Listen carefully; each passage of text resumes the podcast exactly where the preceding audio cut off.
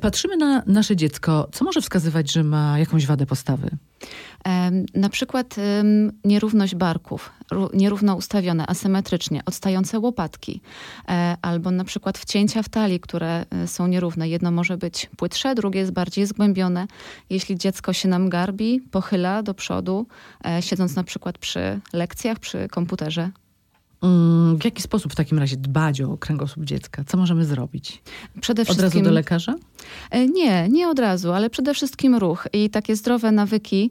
E, powinniśmy sami też również dawać dobry przykład naszym dzieciom. Wspólne wyjścia, spacery, basen, jak najbardziej tak. E, jeśli problem jest bardziej niepokojący, jak najbardziej zgłaszamy się do lekarza pierwszego kontaktu.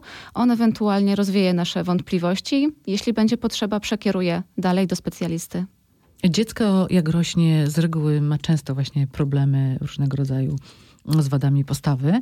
Y, odczuwa różnego rodzaju bóle. Czy to jest normalne? Y, zdarza się tak, że dzieci narzekają na to, że boli kręgosłup, bolą na przykład stawy, kolana.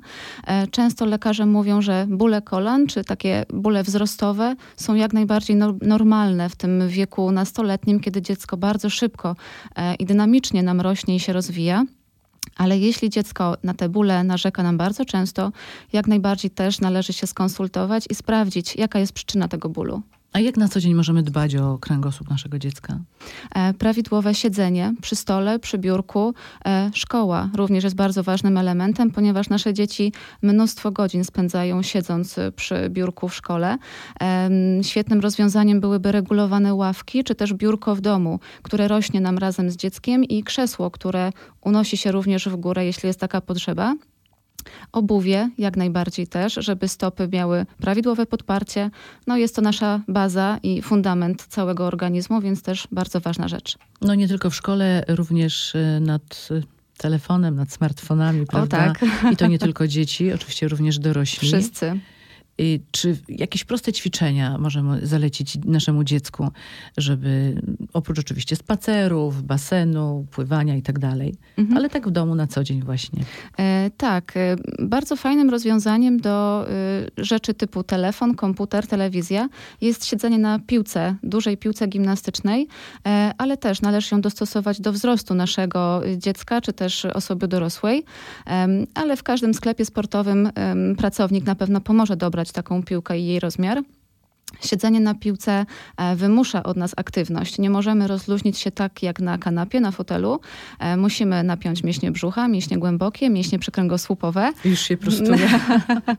Każdy z nas to robi e, automatycznie, ale piłka właśnie jest takim fajnym rozwiązaniem i mobilizatorem. Mówię o tym, żeby to było rozwiązanie do rzeczy rozrywkowych. Ciężko skupić się i na siedzeniu, i na nauce, jeśli nasze dziecko odrabia lekcje. Dlatego wtedy krzesło stabilne, stopy oparte na podłożu, a do rzeczy rozrywkowych piłka jest świetnym rozwiązaniem. I również y, możemy to polecić dorosłym. Jak prawda? najbardziej tak, jak najbardziej tak. Dlatego mówię o tych rozmiarach, które są różne. E, jeśli osoba dorosła dużo pracuje siedząc przy komputerze, e, to jest też bardzo dobre rozwiązanie. Jeśli e, byłoby to trudne, krzesło odpowiednio wyprofilowane z odcinkiem lędźwiowym, to też jest dobra sprawa z podłokietnikami, żeby nasze ręce były cały czas oparte na podłokietnikach. Ale często nie mamy takiego komfortu i siedzimy 8 godzin w pracy przed komputerem albo w jakimś jeszcze innym miejscu. Albo w samochodzie, albo kierowcy, w samochodzie tak. prowadzimy samochód, tak. Jakieś proste ćwiczenia możemy wykonać. Ja wiem, prowadząc samochód oczywiście się nie da, ale mhm. przy biurku przy biurku tak, możemy sobie zrobić takie y, chwilowe przerwy w pracy, spróbować wyciągnąć kręgosłup do góry, Czyli wydłużyć. Po prostu, tak? Nawet na siedząco można to zrobić, e, ale jeśli mamy możliwość wstać od komputera, e, zrobić nawet kilka kroków, podejść po szklankę wody, jak najbardziej nasz kręgosłup się z tego ucieszy, ponieważ on się odżywia przez to, że wszystkie kości, które ruszają się w stawach, odżywiane są przez ruch, a nie przez bierność. Dobrze, a przy biurku, jeżeli nie możemy wstać, nie, nie mamy czasu. Mhm. To co możemy? E, bardzo powolne, powolne ćwiczenia, delikatne. Napinamy mięśnie brzucha, próbujemy urosnąć do góry, wyciągnąć kręgosłup w górę, patrzymy w prawo, w lewo, powoli mówimy jakby nie, kręcimy głową, delikatnie podbródek zbliżamy do mostka, patrzymy na sufit, mówimy tak, ruchem naszej głowy, powolne skręty, krążenia barków, krążenia ramion i oddech i a z, oddech. A z nogami co? Jak najbardziej możemy pracować sobie stopami. Jakbyśmy jechali samochodem i naciskali pedał gazu, hamulca, e, możemy krążyć sobie stopami, stawami skokowymi, żeby troszeczkę wzmożyć nam e, przepływ krwi, e, żeby później nie było problemów na przykład z opuchniętymi kostkami. Często nam się zdarza, że e, siedzimy tak jak, jak jest nam po prostu wygodnie, tak? tak? Czyli nie wiem, jesteśmy pokrzywieni, na jednej nodze na przykład też siadamy. E, tak, to jest duży problem, kiedy siedzimy tak, że podwijamy na przykład jedną stopę pod e, pośladek i siedzimy krzywo, jedno biodro ucieka nam bardziej w, w bok. E, ale rzeczywiście, tak jak pani mówi, szukamy zawsze tej pozycji najbardziej wygodnej e, i tej, która nie wymaga od nas zbyt dużo wysiłku i aktywności. Kiedy jesteśmy skupieni na pracy, na nauce, e, nasze myśli uciekają od tego, jak siedzimy i szukamy tego, co jest najłatwiejsze, najwygodniejsze. A gdzie mamy szukać pomocy, jeżeli faktycznie ten kręgosłup nas już y, bardzo boli? U fizjoterapeutów? E, tak, u fizjoterapeutów jak najbardziej tak. Fizjoterapeuta od razu pokaże nam e, jakieś przykładowe ćwiczenia, wskaże ewentualnie jakieś rozwiązanie, ale gdyby miał problem z diagnozą, jak najbardziej również przekieruje nas do lekarza specjalisty, na przykład do lekarza ortopedy albo do lekarza mm, ze specjalizacją rehabilitacji, który już ewentualnie, jeśli jest taka potrzeba, skieruje nas na dalszą diagnostykę. Y, to jeszcze na koniec jedno pytanie. Dbamy oczywiście o nasz kręgosłup od wczesnego dzieciństwa, ale czy również zwracamy uwagę na niemowlęta?